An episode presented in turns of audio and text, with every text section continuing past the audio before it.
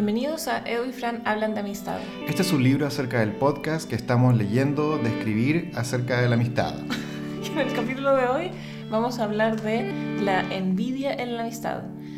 Quiero empezar este podcast al tiro diciendo que Cereal, nuestra gatita deliciosa, está muy mimadita y no ha parado de llorar. Hoy está súper inquieta y está, como rascando. Es la primera vez que prendemos la estufa en el año y sería rica hay veces en que está así, en que está muy mimadita y quiere que la toquen y que le hagan cariño.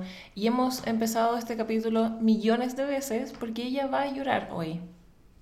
Así que eso, queríamos decirles que si escuchan a Sería Rica de fondo, lo sentimos, pero nuevamente quería recordar que hoy yo no estamos grabando en un estudio profesional. Esto es el estilo cocina. Cocina callampa.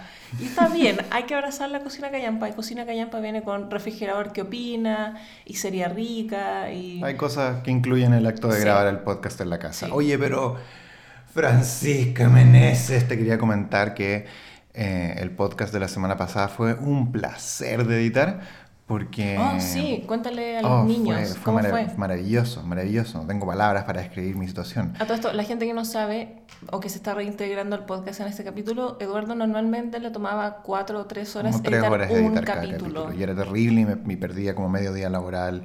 Y afectaba mi desarrollo profesional. Pero ahora, ahora no. Y estoy súper contento porque desde que o sea, desde que, desde el capítulo pasado.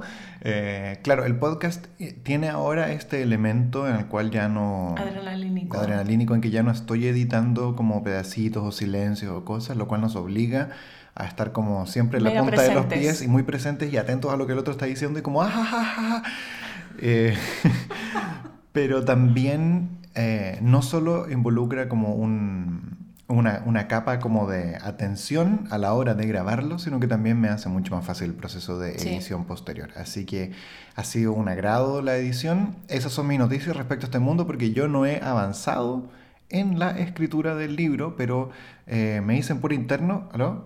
¿Sí? ¿Aló? Sí, sí, aló. Ah. Francisca. Ah, no, no, no escucho. Ah, ya, Me, ah. me, dicen por interno que avanzaste un poco en el libro. ¿Me, puedes, ¿Me, puedes, contar de eso? me siento súper culpable. ¿Por qué? No avancé nada. O sea, avancé, pero avancé mucho menos que la semana anterior. Y me pasa que esta semana fue muy, muy, muy, muy, muy caótica y Eduardo fue súper amable porque hace, creo que dos semanas atrás, no sé si te acordáis, pero mm. me ayudaste a hacer un calendario semanal, como un horario semanal y ahora tengo tiempo designado para eh, trabajar en el libro. Esto creo que lo comenté en el capítulo anterior. Y asignar tiempo para el libro fue lo mejor que me ha pasado, pero ahora me pasa que cuando tengo tiempo asignado, hay veces en que realmente no tengo ganas de dibujar o estoy como oxidada o me cuesta el doble de dibujar. Que me imagino que también te debe pasar a ti con la escritura, que hay días en que escribir es muy fácil y hay días, como otros en que es como no puedo escribir ni siquiera hola. Pero tienes que escribir ese día, sí. Igual, igual nacen cosas interesantes del hecho de forzarte a hacer algo. Cuando tú la tarde del miércoles tuve cero ganas de dibujar y yo era como, no, no puedo dibujar, no puedo dibujar un brazo. Eh, todos los Eduardos que dibujé me salieron deformes. Y normalmente en una tarde puedo hacer tres. ¿Por qué nos creaste así, Francisca? Como masitas. Em, en una buena tarde puedo hacer tres páginas. Mm. Y esa tarde hice una. Y me costó. Fue como. Pero dije, no importa, esto me va a costar. Em, igual lo tenía que forzar. Hay veces en que cuando realmente no quiero dibujar, hago otras como trabajos mecánicos como responder mails o cosas que no requieran dibujar o como algo creativo. Em, pero yo sabía que este era el tiempo designado para trabajar en el libro y dije, filo, aunque no quiera, aunque no pueda dibujar, voy a dibujar igual. Lo que la gente no sabe es que mañana Edo está de cumpleaños. Mañana lunes 3 de octubre. Así que em, mañana decidimos con Edo pasar el día en Lewis, que es una ciudad muy pequeña y turística a 45 minutos de Hastings íbamos a tomar el tren para allá, súper europeos nosotros, íbamos a pasar el día allá. Y como mañana no vamos a trabajar, voy a hoy día tratar de hacer hoy día todo hay que darle lo que pueda. con toda la gasolina hasta fierro con Red Bull, perro. perro. Pero bueno, me parece muy bien el avance que estás teniendo. Y no, Bueno, no, está bien. Y también es como, yo encuentro que es interesante cuando uno a veces no tiene ganas de trabajar, y, y, se esfuerza a trabajar y aunque avance poco, hay una sensación de, de, progreso. Lo intenté. Sí, que es diferente a no, si es cuando yo está inspirado. Sí. como yo no soy muy, yo no creo mucho en la inspiración en lo personal. No es, no es, no es algo que, que guíe mi trabajo ni que guíe los trabajos que me interesan. Entonces, como que me parece bien que estés avanzando lento pero seguro. Ay, gracias. Ay, ojalá que hoy día sea un día productivo para mí. Lo será. Oye, Edu, hablemos de los comentarios en el capítulo anterior, del mar de cabezas. Oh, me encanta, me mar encanta de cabezas. el mar de cabezas, lo pasó súper bien. Em, sí, bueno, leímos todos los comentarios de SoundCloud y... ¿Qué puedo decir, queridos compatriotas del mundo afectivo? La gente está muy triste, Edu. Muy, ¿Por qué la gente va a estar muy triste? Porque todos los comentarios que leímos eh, con respecto al capítulo anterior, que era el perdón, Em, la mayoría decían de que hay mucho ego de por medio y que hay, muchas, hay muchos casos de amistad en que el perdón no llegaba y que qué podía hacer la, la, gente cuando el perdón no llegaba o cuando ah, el amigo sentía que él no tenía que pedir disculpas. Entonces... Sí, había, pasó algo re interesante con los comentarios, ahora que lo dices en voz alta. Em, bueno, nosotros igual, antes de empezar a grabar el capítulo, comentamos más o menos lo que vamos a... Tenemos una reunión. Una, una mini reunión una de reunión. Eh, y descubrimos en esta eh, como conversación previa de que en los comentarios de, de, bueno, que nos llegaron y que están en el SoundCloud y todo, habían varias personas que estaban comentando acerca de amigos que habían tenido actitudes, ¿cómo decirlo de manera educada? Bien mierderas. Y como que no querían pedir disculpas, no querían como, no sé, pues había... había un... como, yo sé que tengo que pedir disculpas, pero no lo voy a hacer. No lo voy a hacer. No me corresponde. O como que, no sé, pues actitudes súper fomes, como, bueno, espero que algún día crezcas. Sí. a todo esto, gracias a la gente que ventiló y compartió estos problemas con nosotros porque es súper fome cuando ocurre esos casos. Sí, es bueno sentirse acompañado en cosas así como fomes, en mm. las cuales, eh, eh, bueno, situaciones no placenteras. Y a partir de todos estos comentarios que nos dejaron, em, nos pasó la idea de que hay, bueno, hay ciertas amistades que ya están en, un estado insalvable. O sea, cuando ya tu amigo eh, se comporta de, de, esas maneras, es porque en verdad no hay nada que mm. hacer. Y, y, tampoco vale mucho la pena intentar salvar una amistad en la cual, no sé, pues si tu amigo no te quiere pedir disculpas y te dice como, ay, eres una persona que en verdad eres un inmaduro, qué sé yo, no creo que valga la pena luchar por eh, tratar de arreglar eso. Entonces, a partir de todas estas experiencias de como relaciones que ya están quebradas o que no tenían cómo salvarse, qué sé yo, hay, hay, hay, algo que viene antes de ese problema que creo que es parte de lo que vamos a conversar en el capítulo hoy día. Y es que cuando, cuando una relación ya está quebrada, hay algo que antecede eso. Y ese antecedente puede ser que quizás una relación no está armada a partir de elementos que son como netamente positivos. Quizás hay relaciones que se establecen desde una como afectividad que está como un poco rara, ¿o no? Sí. Como, no sé, y, en, casos como eso quizás la envidia o los celos o este tipo de sentimientos tienen que ver como dentro de esta configuración. Pueden ser otros, da igual, pero en este capítulo nos vamos a enfocar en esos dos, que son los celos y la envidia, eh, que podrían ser dentro de esta constelación de posibles antecedentes que terminan como desgastando una relación, son estos dos. Valgan como ejemplo, pero creo que podría haber sido cualquier otro. Y como no somos psicólogos capacitados para ah, poder hablar de la afectividad, eh, vamos a comentar como nuestra experiencia en torno a eso. es un poco el capítulo de hoy, ¿verdad, Francisca? Así es, Eduardo. Sí, porque me acuerdo que cuando estábamos hablando de la pauta y de las cosas que nos pasaban, eh, tú dijiste, sería muy interesante si mezcláramos la envidia con cuando una relación está enfermita. Enferma es una palabra horrible, pero es como realmente cuando la, una amistad no tiene como una buena base. Sí. Entonces, está enferma. Está enferma. Así que eso, vos. ¿Querés que yo parta? Yo creo, porque también, eh, bueno, mi, mi, problema con este capítulo en particular... Eh, sí, ¿por qué postulaste eso? Como la envidia y una relación que tiene una mala base. Porque ¿Qué te pasa con la envidia en general? O sea, no es que me pase algo en particular con la envidia o con los celos en particular, em, pero, pero creo que una amistad que, tenga como elemento constituyente la envidia está rara igual. Sí. O una amistad que tenga como elemento constituyente está los celos, está, está, bien podrida. Está bien podrida. No, se pudrió todo, no. Papa frita se pudrió todo. Papa frita se pudrió. Entonces, para que no se pudra todo, tenés que ponerle atención. Y dentro de eso, me gustaría como eh, aglomerar ciertos elementos negativos que pueden tener como... Que, podemos hablar de ellos en, general en vez de tener que irnos como sí, porque cuando tu amigo es un envidioso. Sí. No sé. Y para ser bien sinceros, Eduardo encontró varios, muy pocos casos de envidia o de como malos sentimientos en sus relaciones de amistad. O sea, yo no, yo no tengo amistades que, como, que tengan como ese elemento. No, no, o sea, sí, no sé, no los encontré. Yo no he desarrollado amistades de las cuales llegué así. Es que en verdad hubo un momento en el cual yo a mi amigo tuve una envidia terrible porque... Porque hablé. Claro. Los íbamos a hablar. Sí. ¿Sabes lo que me pasa, Edu? Que yo siempre, siempre, siempre, no sé si esto le pasa a la gente, a los oyentes, pero yo siempre confundo, envidia con eh, celos. Siempre. Bueno, Así que se me ocurrió buscar el, el, significado. Es muy ñoño si leo el significado. No, no, no, por favor. De hecho, te, de hecho te iba a pedir que lo hicieras. Envidia es el dolor o la desdicha por no poseer uno mismo lo que tiene el otro, por ejemplo, bienes, cualidades superiores u otra clase de cosas tangibles e intangibles. Y la RAE o la Real Academia lo define como la tristeza o el pesar del bien ajeno, deseo de algo que no se posee. Entonces, por ejemplo, yo me di cuenta con esta definición al tiro de casos en que yo he sentido envidia por amigas, que ahora que nosotros lo conversamos cuando estábamos escribiendo como casos en que yo me he sentido así o así, han sido casos en que la amistad no, no tenía una muy buena base. Mm. Y fue como, ah. y por ejemplo, los celos. Que no es lo mismo que la, envidia. Eh, que no es lo mismo que la envidia. Los celos son la respuesta emocional que surge cuando una persona percibe una amenaza hacia algo que considera como propio.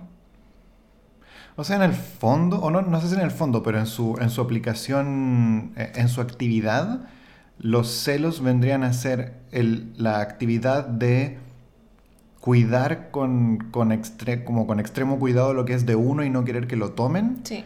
Y la envidia sería la actividad de buscar aquello que yo no tengo y querer que sea mío y no del otro. Exacto. Entonces, por ejemplo, casos en que yo he sentido envidia fue cuando yo estaba en la universidad. Ay, bacán, ya. Le doy al tiro con el ejemplo. Sí, entremos. Sí, porque no, porque no, sé, no sé si vamos a tener mucho componente emocional en esta pasada. De hecho, este va a ser un capítulo súper raro, de hecho. Sí, como. En que no hay componente emocional. Hacer un free jazz.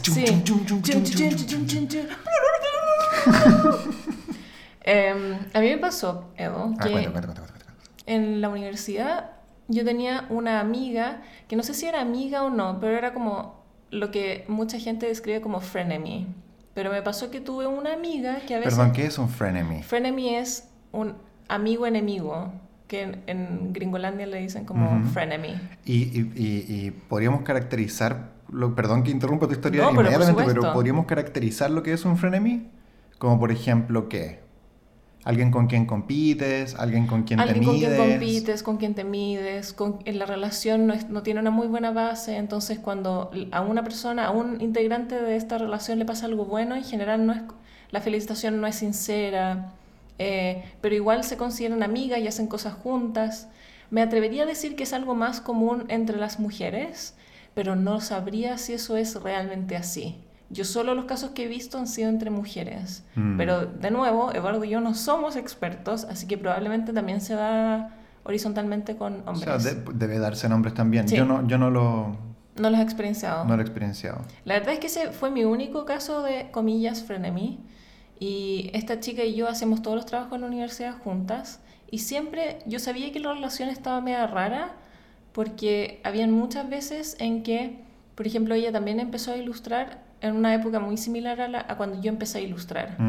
Y fue muy bonito encontrar a alguien que estaba haciendo algo, cosa, que estaba haciendo cosas similares a mí, como, oye, también está trabajando al mismo tiempo que yo estoy trabajando, porque mm. en la U en general nadie empieza a trabajar en tercer año o segundo año.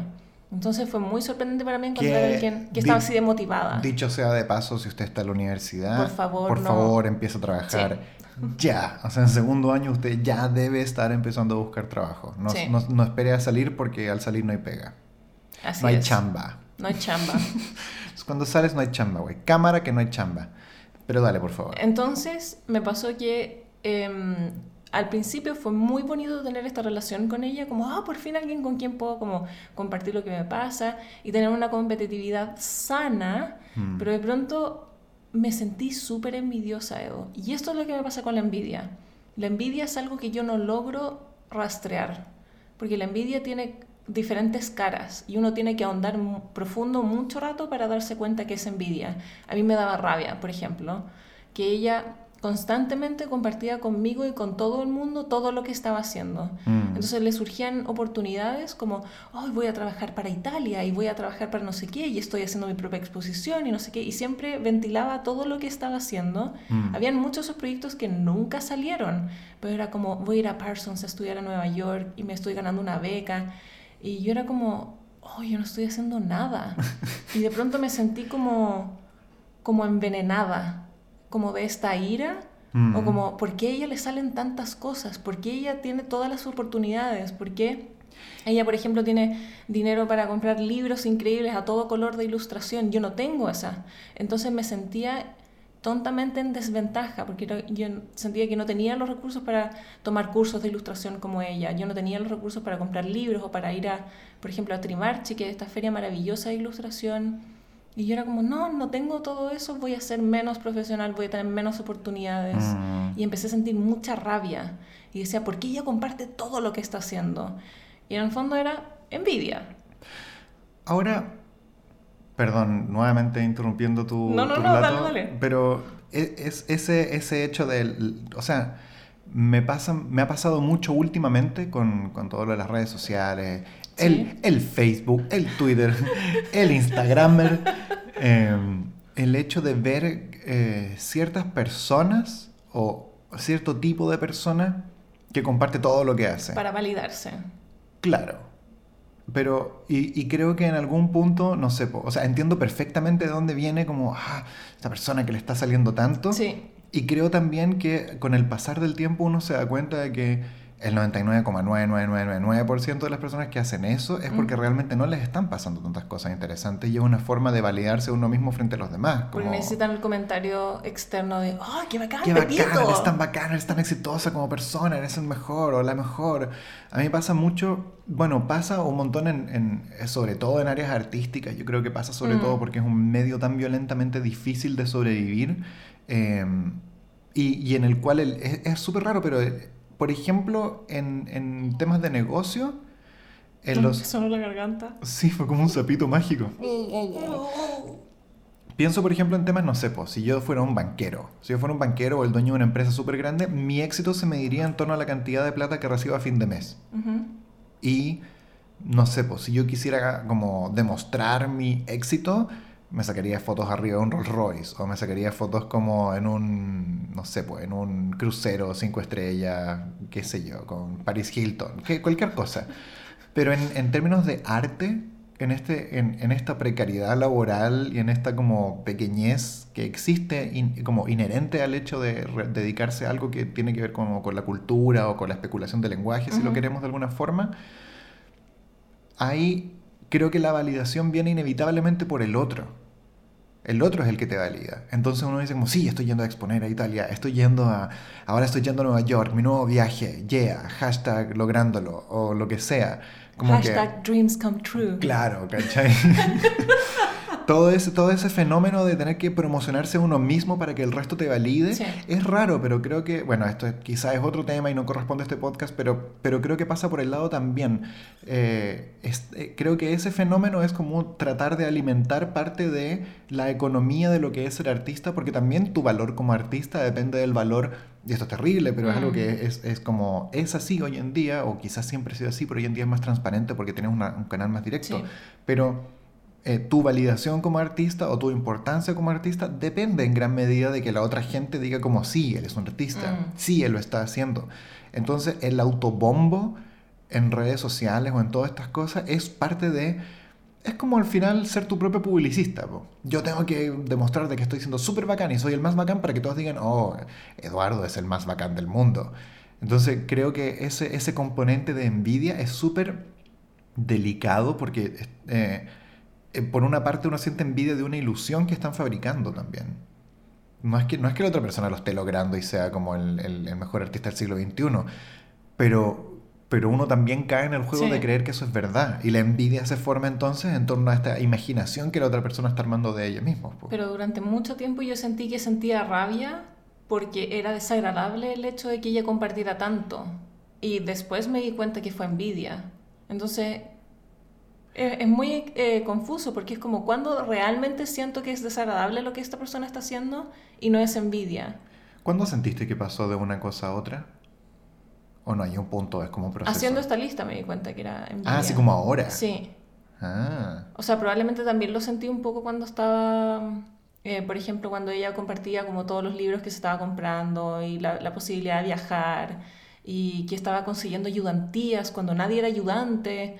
Entonces era como, ¿por qué me pasa esto con esta persona? Es muy extraño. Mm. Y, mm, por ejemplo, me empecé a dar cuenta, bueno, la relación muy de a poco se empezó a marchitar, por así decirlo, especialmente cuando hubo un verano en que no hablamos mucho y cuando volví de mm, vacaciones a la universidad, me enteré por un amigo que él ella me había pelado muy duro en, en, esta, en este periodo de vacaciones. Nuevamente, pelar es hablar a espaldas de alguien. mal de alguien a sus espaldas. Porque hay que traducir para el público latinoamericano. Sí, lo siento. Bueno, ella había hablado muy mal de mí y me dio mucha pena y ahí nos empezamos a distanciar. Eh, ahí volvimos a retomar la relación, que es algo que también de lo que queríamos hablar hoy día, cuando hay muy, como, evidentemente malas señales y uno intenta salvar la relación. Y ¿sabéis qué me pasó, Eduardo? Que yo me di cuenta que yo para ella también era una amenaza laboral. Y me pasó, por ejemplo, que yo le pedí una vez un dato de una página de ilustración, que era Illustration Friday, a todo esto. Y yo le dije como, oye, ¿cuál es esta página en la que todo el mundo está participando? Porque me doy cuenta de que todos los viernes están subiendo ilustraciones, eh, como a modo de eh, inspirarse o como mover los jugos de la creatividad, todas esas cosas. Y ella me dijo, no, no, no, es, es una página, filo. Y yo era como, no, pero dime. No, no, no importa, no importa, no te preocupes. Y yo era como, pero de verdad dime cuál. Y eh, eh, me evitó, evitó darme esa respuesta mucho rato. Y después me di cuenta de que ella no me la quería dar porque no quería que yo participara en, esta, como, en este mm. concurso de ilustración. Y durante mucho rato fue como, ¿por qué ella no me lo quiere dar? No entiendo. Y después me di cuenta de que era porque posiblemente ella me veía como, no sé, competencia quizás. Sí, claro. Sí. Porque también, eh, quizás cuando respiré así y quería comentar ah, algo, porque yo no tengo idea y estoy opinando de cosas que no sé, pero quizás también ese como juego de, de, de envidia cuando es una relación uno-uno quizás también es dual, ¿o no? Cuando, como este juego del frenemy, si es que tú sientes envidia de lo que está haciendo y es una competencia, quizás ella también puede sentir eso de vuelta y, y, quizás ese movimiento es el que alimenta la máquina del seguir adelante y darle y demostrarle al otro de que yo en verdad... Ah, ¿tú crees que siempre es mutuo? No, no creo que siempre sea mutuo, no necesariamente. Yo creo que no puedo establecer una ley. siempre es mutuo. pero, pero sí creo que eh, en una configuración como esta en particular, Ah, probablemente había algo de eso dentro del motor de esta cosa que aparentaba ser amistad y en verdad era una relación que estaba como con, con, el motor de la competitividad dentro y para, mira, quizás, quizás esa competitividad requería cercanía con otro. Y esa cercanía es lo que percibían como amistad, aunque en realidad era competitividad cercana. ¿O tú sientes que había como una verdadera amistad? Ahora no lo sé, la verdad. Yo sentí durante mucho tiempo que era una real amistad, pero quizás era como una amistad utilitaria, por así decirlo. Que nos servíamos mutuamente en el sentido de que hacíamos trabajos de la universidad juntas y estábamos en casi todas las clases juntas y que por ende porque tú decías esa cercanía estaba ahí, nosotros éramos amigas por defecto. Mm, quizá, o, o, lo pensaba en realidad desde la, desde la operación de la competencia.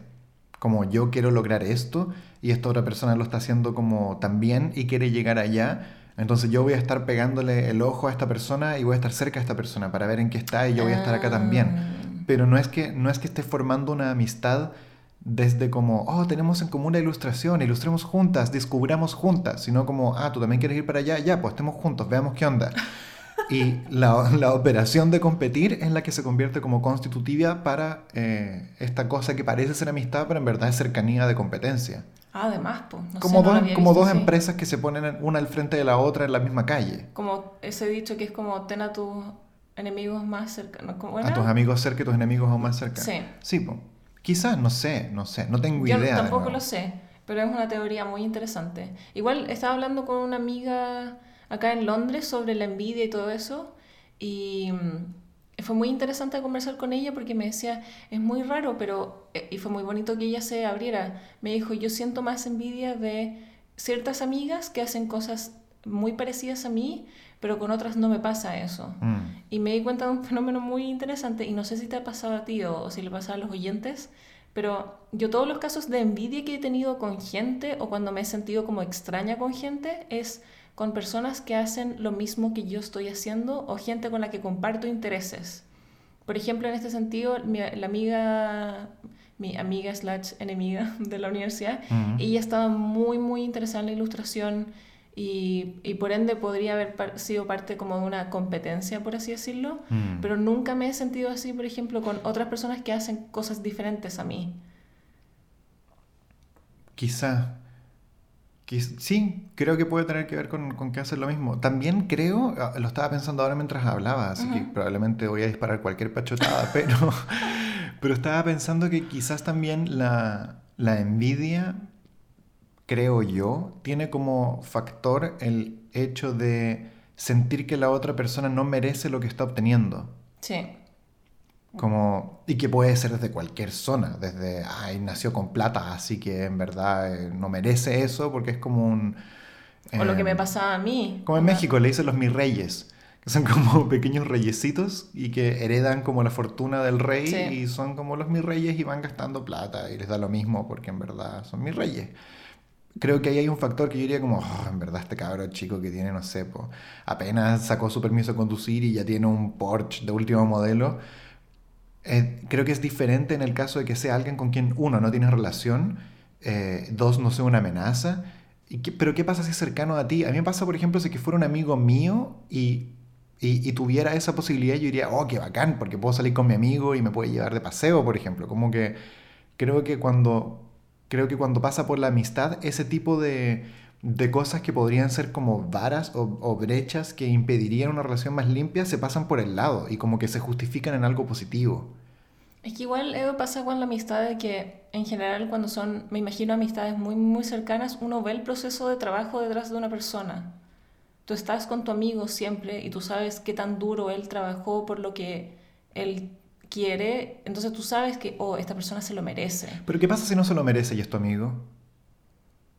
Perdón que, perdón que lo pregunte así como, como a bocajarro, ah, pero... No sé, porque lo tendría que ver como en un caso real. Pero, por ejemplo, si tuvieras una, una, amiga así como súper cercana, o tu prima, tienes, tienes una prima, ¿ya? Una de tus primas que son como tu amiga súper cercana. primas son como... Ya, y supongamos que una de tus primas, que llamaremos lápiz con cabeza de oso. Ya. Ya, y tu prima lápiz con cabeza de oso le da por ilustrar un día, y hace unas ilustraciones, y son buenas, no son nada del otro mundo, pero ilustra piola y tiene, qué sé yo, su papá es amigo de no sé quién y se consigue un contrato así ultramillonario con una... Ultra zorrero. Ultra, ultra pasado, así como con la mejor publicadora del mundo y se puede comprar una casa porque sale un contrato bacán.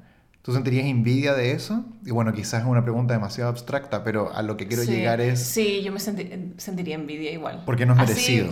obviamente, eh, Fran nuevamente exponiendo sus defectos y su herida, yo creo que sí obviamente, porque diría como, loco, yo vengo trabajando toda mi vida por esto, obviamente sería súper fome. Es como si te dijera un amigo, mañana Eduardo, muy amigo tuyo, le da por escribir y al otro día lo publican y después le ofrecen pega dirigiendo un teatro. Sí. La Volksbühne. Entonces, así como... sí, sí, obviamente daría como la envidia. Pero sí, eh, dime la verdad, ¿te daría envidia? Sí, sí, sí, o sea, sí, un día, es el mismo ejemplo y te lo preguntaba porque yo siento que sí la tendría. ¿Ah, sí? Sí, o sea, sé que un día a un amigo que nunca dirigió una obra de teatro se le ocurre como, ah, voy a hacer una obra. Y es una obra así como con lo que... Genio. Más o menos con lo que entiende y el loco así la rompe, la rompe, y salen todos los diarios como, el nuevo genio de la escritura y la dramaturgia y la dirección y sale como portada de la revista y todo. Claro, yo diría como... Mm. está fome la onda, pues. Si uno se mata trabajando y no pasa eso, está fome la onda. Pero a la vez también hay una, hay una vuelta que creo que tiene, quizás, mira, estoy de nuevo hablando tonteras que no sé, pero quizás también va relacionado con la escala. Porque, por ejemplo, si yo tuviera un amigo que... Eh, y, tengo amigos que se han se, pues, dedicado de pronto y escribieron una obra de teatro, o escribieron un libro, o, o dirigieron algo. Y les fue súper bien y los entrevistan en la tele, o los entrevistan en la radio, salen un artículo y hablan de esta persona yo me siento súper orgulloso de mi amigo. Digo como, oh, qué buena que mi amigo como está apareciendo, está como marcando su camino. Creo que quizás el problema es la sensación de, completa, como de completitud de un proceso, como no tuve que hacer nada y llegué al final. Creo que eso es lo que uno dice como, creo que la envidia sale desde ahí también, como de la sensación de que me queda tanto por avanzar y esta persona sin ningún esfuerzo llegó al final. Pero también pasa mucho en redes sociales cuando gente eh, por ejemplo, le salen increíbles oportunidades o como conocidos o gente que uno sigue y es como, ay, esta persona, uno siempre asocia que tuvo suerte, pero uno nunca ve cuánto tiempo esa persona trabajó por llegar ahí o con cuántas personas esa, esa persona habló o cuál fue el trabajo detrás de lograr algo. Entonces uno siempre lo asocia a suerte, como, ay, qué sí, Sí, pero en verdad, no sé. Te tengo una pregunta en todo caso, Edo. Pregúntame lo que quieras. ¿En serio? ¿Sí? Pregúntamelo, pregúntamelo. Si yo siento envidia, eso significa... ¿Cómo lo puedo decir? ¿Significa realmente que la relación está, está pudriéndose? O sea, ya es irreversible. ¿Puede ser un, puede, ¿Puedo yo tener una relación sana con alguien, por ejemplo, y sentir envidia? ¿Tú qué sentí? Porque cuando yo apenas yo te conté, por ejemplo, que sentía envidia de, de esta persona en la universidad, tú me dijiste, ah, pero igual esa relación está súper enferma. Y es como, ¿y qué pasa cuando no? Eh, es, que, es que de nuevo creo que... A ver, vuelvo a lo que te decía antes con tu prima lápiz cabeza de oso. Creo que, por ejemplo, tu relación con tu prima lápiz cabeza de oso está súper bien en este momento. Hay súper buena onda, se quieren mucho. Tú y lápiz cabeza de oso escriben cartas y ella aprieta su cabeza de oso y saca como un, una, un lápiz de color verde o azul y te pone como colores súper divertidos en tus cartas y en tus notas. Pero si le pasara eso a otro, tú sentirías envidia. Entonces creo que el hecho de sentir envidia va ligado a, a, a un procedimiento que uno encuentra injusto pero que no necesariamente tiene que ver como con la forma en la cual uno constituye eh, esa amistad desde un comienzo, sino que puede ser algo incidental que se atraviesa.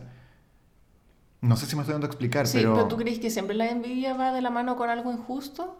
Como esa persona no se merece eso o yo me lo merezco más. Yo creo, yo creo, sí. Y ahí, bueno, y ahí hay que ver si es que uno en verdad se está pasando el rollo de que uno lo merece o, o, uno está como eh, narrándose a la otra persona de una manera en que la otra persona no es, como ella no lo merece porque no ha trabajado por esto como, yo sí lo he hecho. Mm. Entonces, eh, la otra vez estaba leyendo un libro de Ribano acerca de, la enajenación y hablaba de eso, de como cuando uno eh, concibe a la otra persona a través de una mitificación. O sea, yo comienzo a pensar en la otra persona como una especie de, relato que me sirve para mí entender el mundo y lo utilizo para justificar los acontecimientos de la otra persona. Como cuando uno dice, no, es que esa persona es pobre porque no trabaja, o esa otra persona no lo merece porque en verdad no ha trabajado como yo. Todo ese tipo de narraciones lo que hacen son como mitologizar una persona. Y, ese, y esa mitologización de la persona también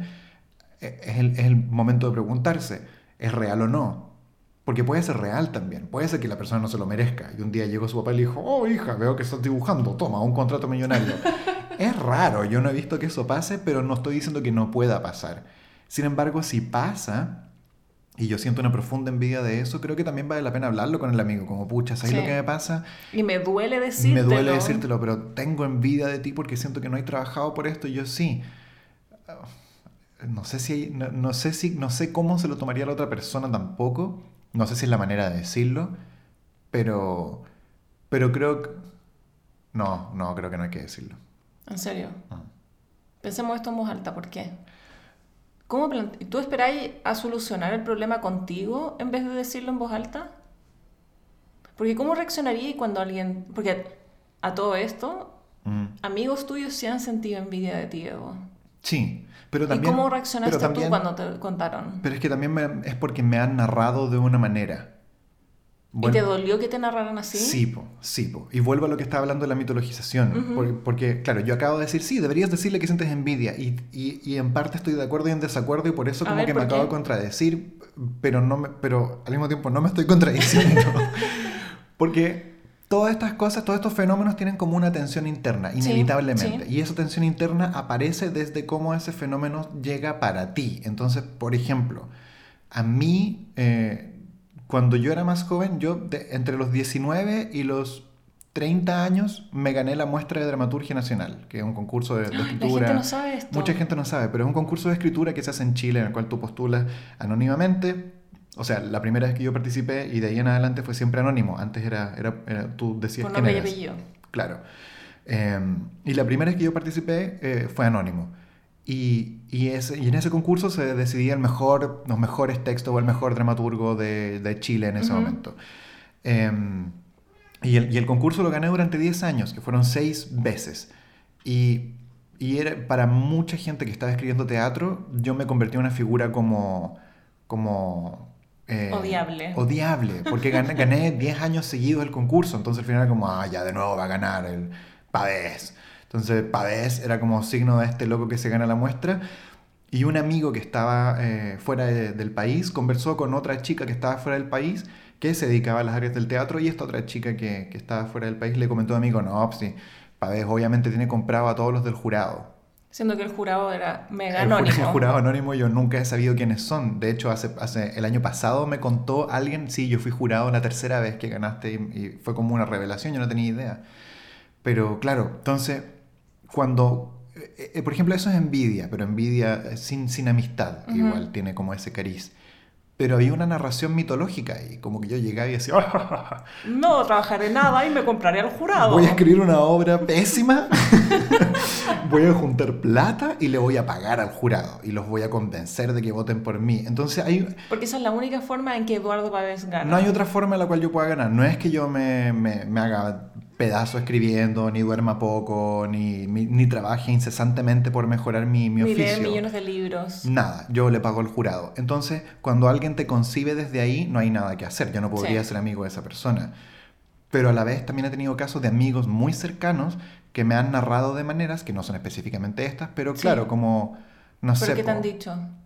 Por ejemplo, como no sé, tú haces esto porque no quieres que yo brille, no quieres que yo sea la estrella de esto, tú, tú quieres tener el, el lugar central y por eso no dejas que yo haga X cosa. Entonces, cuando alguien... ¿Como que me opacas? Claro, como me estás opacando, como yo quiero brillar y tú me, me, tiras para el lado, no dejas que yo esté ahí al centro del, del, del, del, el foco. del foco que brilla y que todos me aplaudan, que en el fondo es una narración súper cómoda, mm. como yo sería la estrella, pero Eduardo me opaca que es la misma comodidad de yo habría ganado la muestra, pero Eduardo le pagó al jurado. Entonces al final, esa misma narración mitológica mía me ha pasado con personas que han sido bastante cercanas a mí. Y sin embargo, cuando ocurre esa narración, para mí la amistad se acaba.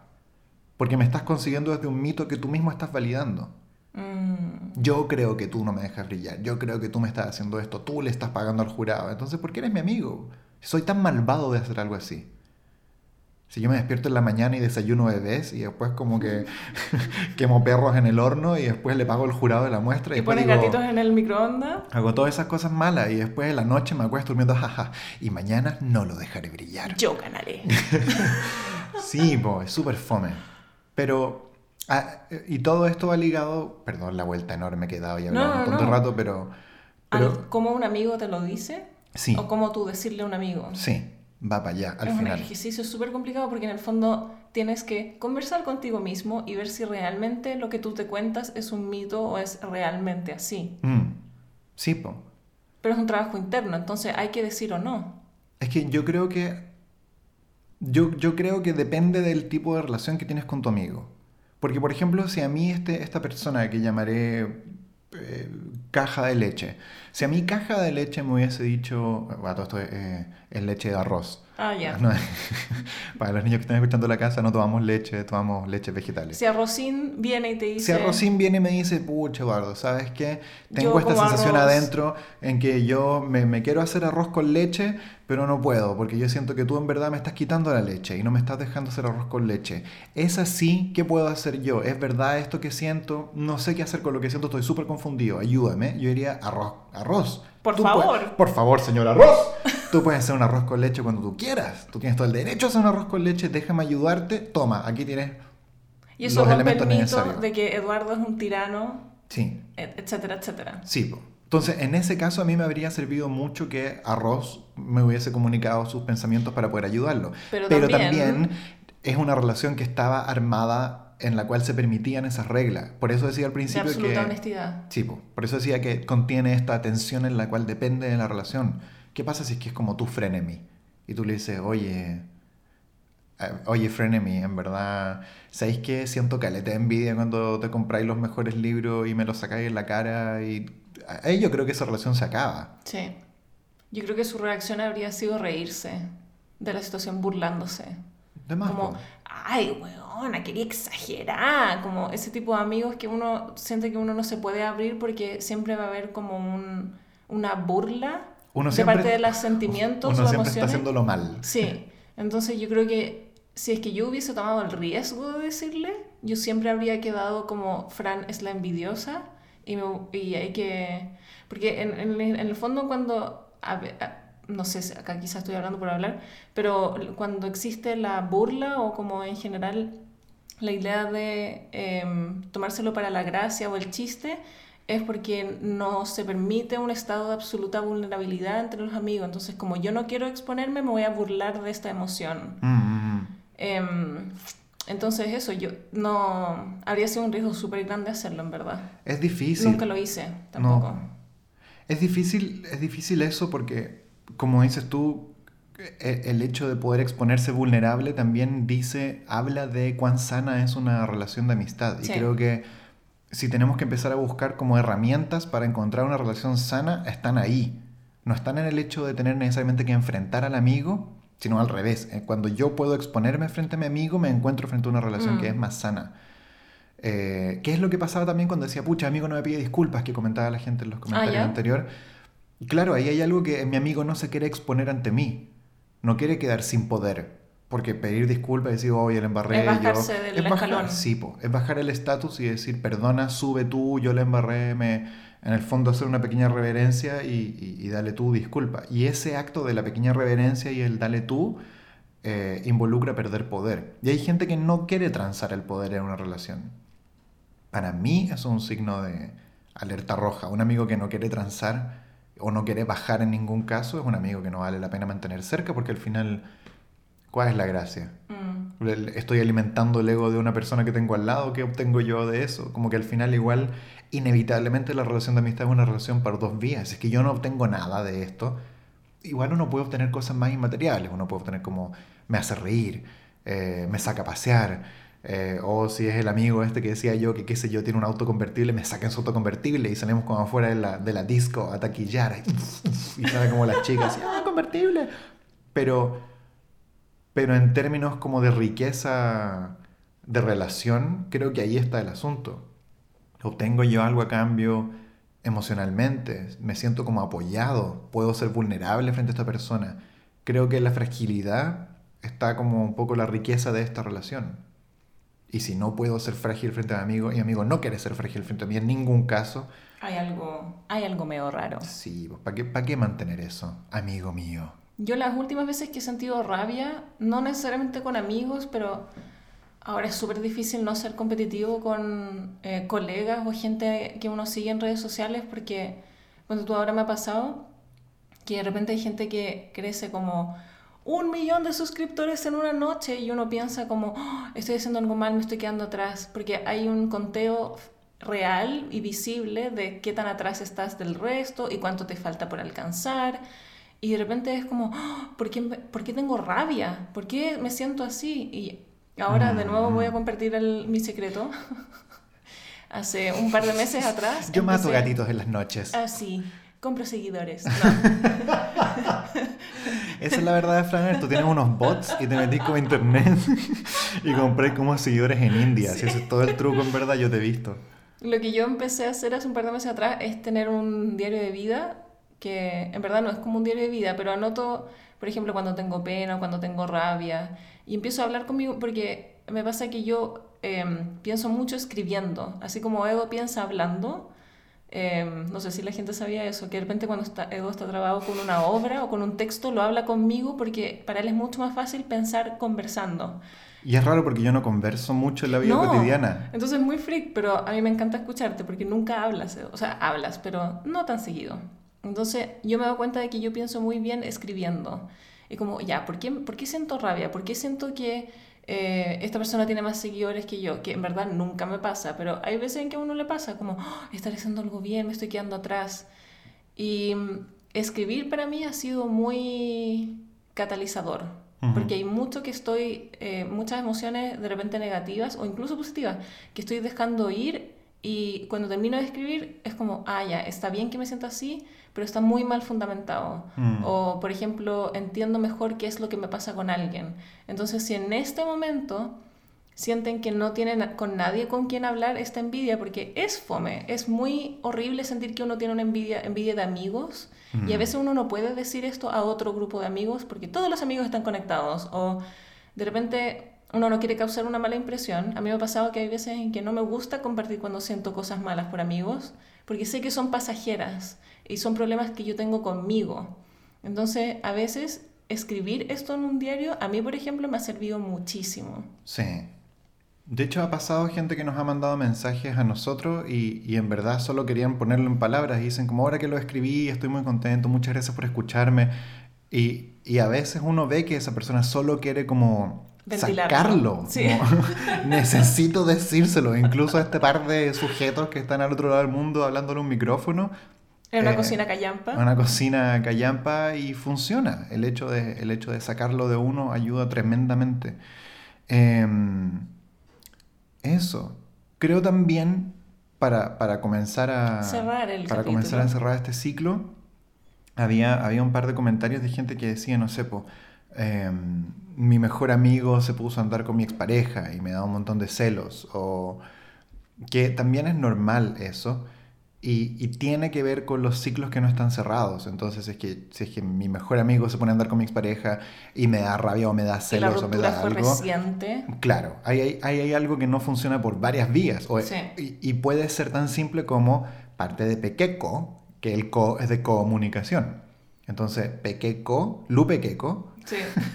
Hay que ir donde Lupe Keiko y decirle, Lupe, mira, me pasa esto. En verdad yo no he cerrado esta herida que tengo con... Para mí es muy doloroso. Es muy doloroso ver cuando perreas duro con Juanita en el living y no quiero verte perrear duro con Juanita en el living em, porque no está cerrado esto, bla, bla, bla. Entonces, no es que, para mí, para mí por lo menos, el tema de los celos en esa área no son un tema, son como una son como una pequeña barrera que se soluciona muy rápidamente conversando. Entonces, lo, lo, comento porque sé que había gente que esperaba que habláramos de eso en el capítulo.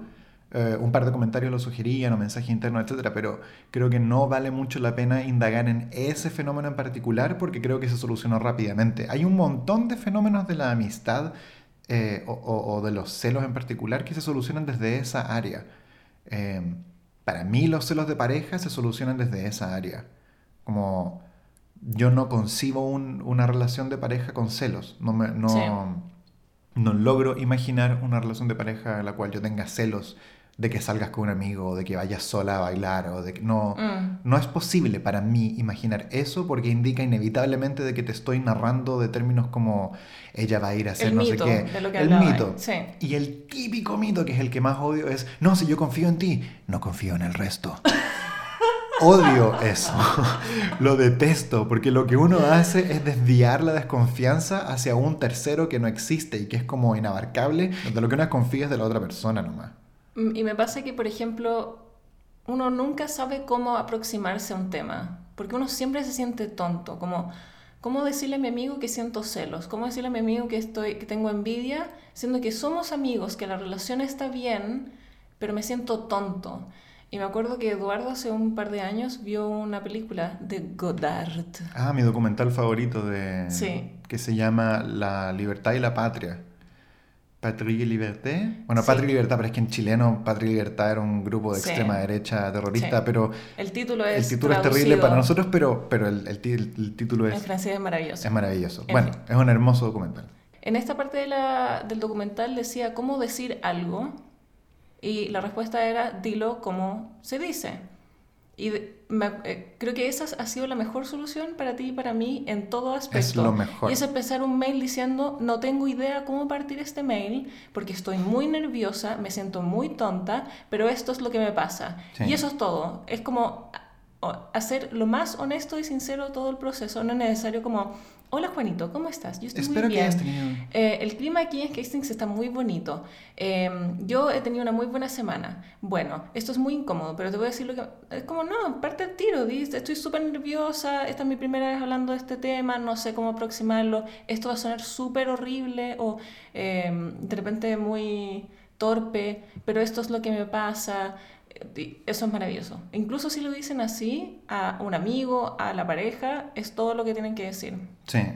Quería aportar dentro de eso que, bueno, yo siempre digo que la honestidad es un trato súper, un, un, trato, me salió el, me salió el spanglish, el, el trait. trait. El, la honestidad es como una característica muy como, es, tan eh, transparente, tú sabes cuando alguien está siendo honesto que automáticamente como que lo reconoces y, tratas de enganchar con eso. Y al mismo tiempo la vulnerabilidad es una característica que cuando, cuando se siente honesta, cuando hay una vulnerabilidad que viene de una zona que uno igual, uno igual tiene olfato para ciertas cosas, mm. menos que la otra persona mienta de manera increíble, uno puede identificar cuando hay una vulnerabilidad que es real o no. Cuando la vulnerabilidad viene de una zona que aparenta o es real, yo como interlocutor automáticamente siento la necesidad de como acoger esa vulnerabilidad porque se está exponiendo cuando no tiene por qué hacerlo. Nosotros habitualmente vamos por la vida con una armadura y decimos como, ah, y uno va por la calle y la, vida en la calle tiene esa característica. Es como todo el rato uno se está midiendo con otro. Uno va así y, mira a alguien y como... Eh, eh, la otra vez leí una novela, perdón que digregue, pero una novela de Ben Lerner en la cual... Eh, una de las escenas, un personaje le decía a otro, estoy cansado de ir por la calle y ver a un tipo alto e imaginarme que peleo con él y cómo podría vencerlo si podría o no ganarle en una pelea a combos. Estoy cansado de ir toda mi vida pensando si es que puedo efectivamente como eh, entrar al metro y ver una chica linda y si podría como convencerla de salir conmigo o no, o si el tipo que está al lado podría él convencerla, cómo podría yo ganarle a él en una pelea para llevármela a ella, todo el rato como con la competencia encima. Creo que cuando uno se presenta vulnerable, se elimina esa necesidad de competencia y aparece como la necesidad de cuidar al otro. Y creo que mm. desde esa empatía del cuidar, uno puede hablar de, mira, ¿sabéis que tengo envidia de que haya pasado esto? Es súper tonto, pero mira, lápiz con cabeza de oso, discúlpame que te diga esto, pero que tu papá te haya hecho un contrato con la mejor editorial del mundo, me da envidia porque yo he trabajado mucho, ¿qué puedo hacer con esto? ¿Te tinca que nos tomemos un café? Si la relación es sana, esa vulnerabilidad debería... Va a ser acogida. Exactamente. Exactamente. Muy bien, Eduardo. Terminando este capítulo, pero de la mejor forma. Y hablé más que la cresta. Ah, pero no importa. Oye, qué manera de hablar. Oye, hablemos de qué vamos a hablar. Hablemos de qué vamos a hablar. Sí. Hablemos Porque me encanta el tema la próxima semana. Pero con ansia la próxima semana. y la próxima semana yo lo que espero con ansia es que tengamos como una estructura más definida porque este capítulo la, la hicimos... Este capítulo fue extraño porque Edo no tiene muchos casos y no, no tengo casos que, míos. Y no hay componente emocional. Entonces queríamos más entregar eh, experiencia y lo que hemos leído y sus comentarios. Por eso gracias por mandar los comentarios más que nuestras... Eh, experiencia de casos, porque no, tenemos, no teníamos ni casi ninguna. Exacto. Pero no deja de ser un tema muy importante. Por eso, a pesar de no tener experiencias ni casos, queríamos hablarlo de todas formas porque había mucha gente que había pedido este tema. Así que gracias por pedirlo porque de verdad fue muy necesario. Muy necesario. Muy bien, muy bien, Francisca. Por favor, cuéntanos todas las cosas que no quieres contar. ¿De qué se trata el capítulo que viene, por favor? No el capítulo de la próxima semana va a ser es muy taquilla, eh, me encanta. Los amigos mala influencia, pues, Eduardo. Oye. Ese amigo que tú sabes que es súper mala leche y te juntáis igual, o que tu mamá te dice, Eduardito, no me gusta este amigo. Ese niño a mí no me gusta nada. Ese, de ese vamos a hablar. De ese amigo vamos a hablar. De ese amigo vamos a hablar. Oye, eh, estoy esperando con ansia el capítulo. Yo, también. Me parece súper buen capítulo. Sí. Eh, esperamos que ustedes también lo esperen con ansia y se vayan a acostar la noche como ah, la próxima semana. No puedo esperar. Los amigos, mala influencia. vamos a anotar los días en el calendario. Oye, pero así que si tienen comentarios, sugerencias, experiencias del capítulo de hoy de la envidia o casos de envidia o también sus amigos mala influencia. Y también casos de mala, mala influencia, por favor, déjenos en, la, en el mar de cabezas, en la alfombra de cabezas. En la alfombra de cabezas humanas, lo vamos a pasar súper bien leyendo. Sí, no se olviden, esto siempre pasa, pero no se olviden que el podcast también está en iTunes. Entonces, por si se quieren suscribir a la aplicación de podcast, por favor, háganlo, porque nos falta el que pregunta, ¿dónde están los podcasts? Y actualizamos la página el día anterior. Así que si es que se meten a SoundCloud o si se meten a la aplicación de iTunes, pueden suscribirse y les llega a la bandeja de entrada. Maravilloso, estoy preparado, tengo mi bandeja lista, no puedo esperar. Francisca Meneses, no debemos olvidar recordar de que estamos en las redes sociales con arroba franerd, arroba edpades. Y, estoy encantado de que hayamos terminado este capítulo de una nota alta. Fue maravilloso. Estuvo bueno, lo pasé súper bien. Eso, pues. Eso es todo, ya está sonando la música y estamos oh, la música. Para lo que venga. Póngale mambo para que mi gata prenda los motores. Que tengan una hermosa semana, semana compañera de Eduardo Pavés. Y nos vemos. Adiós. adiós.